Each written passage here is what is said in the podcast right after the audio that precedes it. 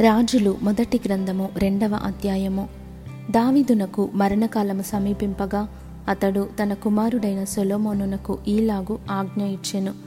లోకులందరూ పోవలసిన మార్గమున నేను పోవచున్నాను కాబట్టి నీవు ధైర్యము తెచ్చుకొని నిబ్బరము కలిగి నీ దేవుడైన యహోవా అప్పగించిన దానిని కాపాడి ఆయన మార్గములను అనుసరించిన ఎడల నీవు ఏ పని పూనుకొనినను ఎక్కడ తిరిగినను అన్నిటిలో వివేకముగా నడుచుకొందువు.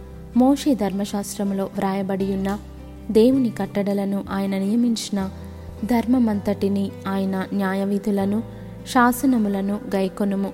అప్పుడు నీ పిల్లలు తమ ప్రవర్తన విషయములో జాగ్రత్తగా నుండి నా ఎదుట తమ పూర్ణ హృదయముతోనూ పూర్ణ మనస్సుతోనూ సత్యమును అనుసరించి నడుచుకొనిన ఎడల ఇస్రాయేలీల రాజ్యసింహాసనము మీద ఆసీనుడగు ఒకడు నీకు ఉండక మానడని యహోవా నన్ను గూర్చి ప్రమాణము చేసిన మాటను స్థిరపరచును.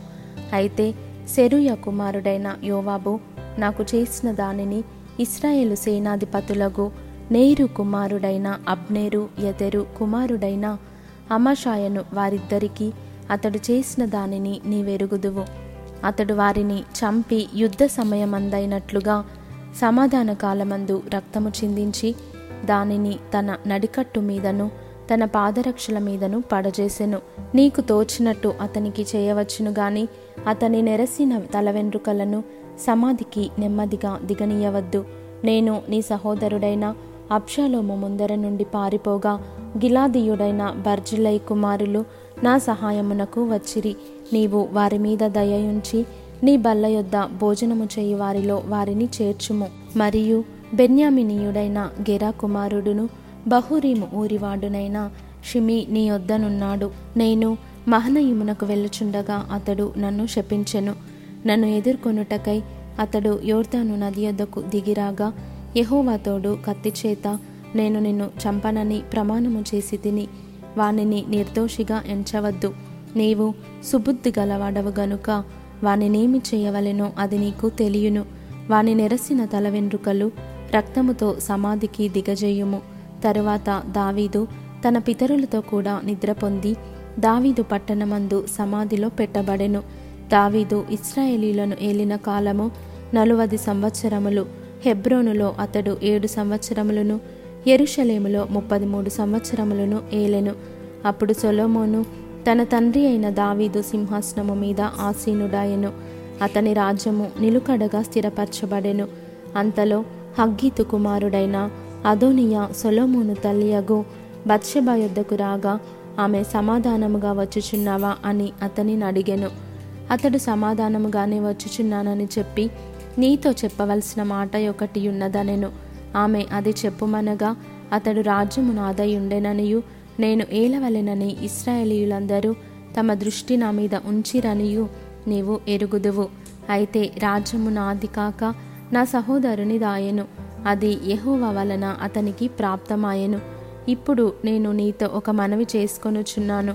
కాదనకుము ఆమె చెప్పుమనగా అతడు రాజగు సొలోమోను శూన్యమీయురాలైన అభిషగును నాకు పెళ్ళికిచ్చినట్లు దయచేసి అతనితో నీవు చెప్పవలెను. అతడు నీతో కాదని చెప్పడనెను. బత్సెబ మంచిది. నిన్ను గూర్చి రాజుతో చెప్పేదననెను. బత్సెబ రాజైన సొలోమోను నుద్దకు అదోనియా పక్షమున చెప్పుటకు వచ్చినప్పుడు రాజు లేచి ఆమెకు ఎదురుగా వచ్చి ఆమెకు నమస్కారము చేసి సింహాసనము మీద ఆసీనుడై తన తల్లి కొరకు ఆసనము ఒకటి వేయింపగా ఆమె అతని కుడి పార్శ్వమున కూర్చుండెను. ఒక చిన్న మనవి చేయ కోరుచున్నాను నా మాట త్రోసివేయకుమని ఆమె చెప్పగా రాజు నా తల్లి చెప్పుము. నీ మాట త్రోసివేయననగా ఆమె శూన్యమీయురాలైన అభిషగును నీ సహోదరుడైన అదోనియాకు పెండ్లికిప్పింపవలెననెను అందుకు రాజైన సొలోమోను శూన్యమీయురాలైన అభిషగును మాత్రమే అదోనియా కొరకు అడుగుటయేలా అతడు నా అన్న కాబట్టి అతని కొరకును యాజకుడైన అభ్యతారు కొరకును సెరుయ కుమారుడైన యోవాబు కొరకును రాజ్యమును అడుగుమని తన తల్లితో చెప్పెను.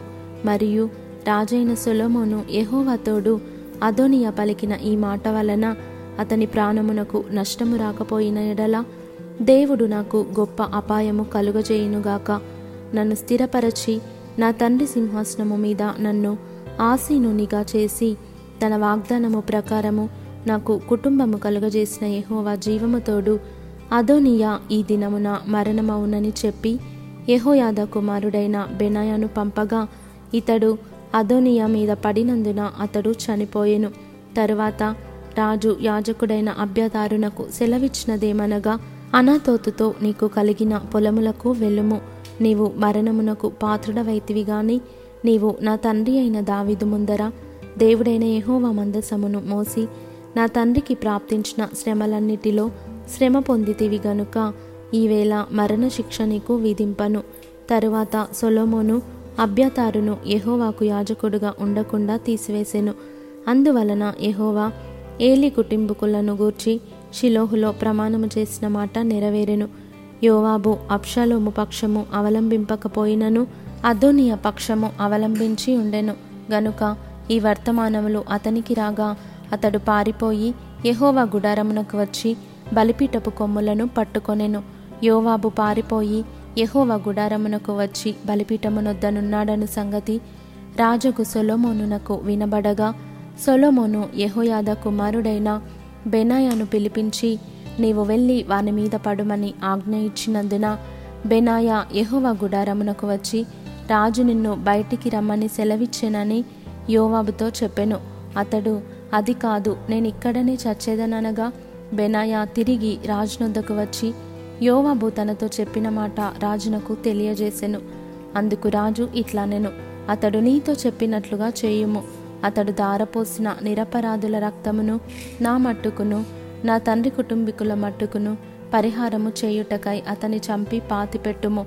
నేరు కుమారుడును ఇస్రాయేలు వారి సమూహాధిపతియునైన అబ్నేరును ఎతెరు కుమారుడును యూదవారి సేనాధిపతియునైన అమషాయును అను తనకంటే నీతిపరులను యోగ్యులునగు ఈ ఇద్దరు మనుషుల మీద పడి యోవాబు నా తండ్రి అయిన దావీదు ఎరుగకుండా కత్తి చేత వారిని చంపివేసెను గనుక అతడు దారపోసిన రక్తము యహోవా అతని తల మీదికే రప్పించును.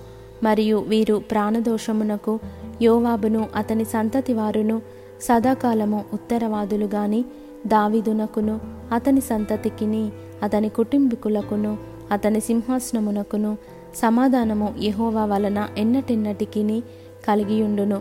కాబట్టి యహోయాద కుమారుడైన బెనాయా వచ్చి అతని మీద పడి అతన్ని చంపగా అతడు అరణ్యమందుండు తన ఇంటిలో పాతిపెట్టబడెను రాజు అతనికి బదులుగా యహోయాద కుమారుడైన బెనాయాను సేనాధిపతిగా నియమించెను.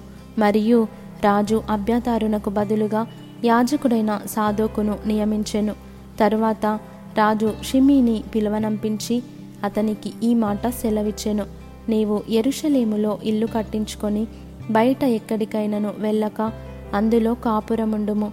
నీవు ఏ దినమున బయలుదేరి కిద్రోను ఏరువాగు దాటుదువో ఆ దినమున నీవు చచ్చుట నిశ్చయమని రూఢిగా తెలుసుకొనుము.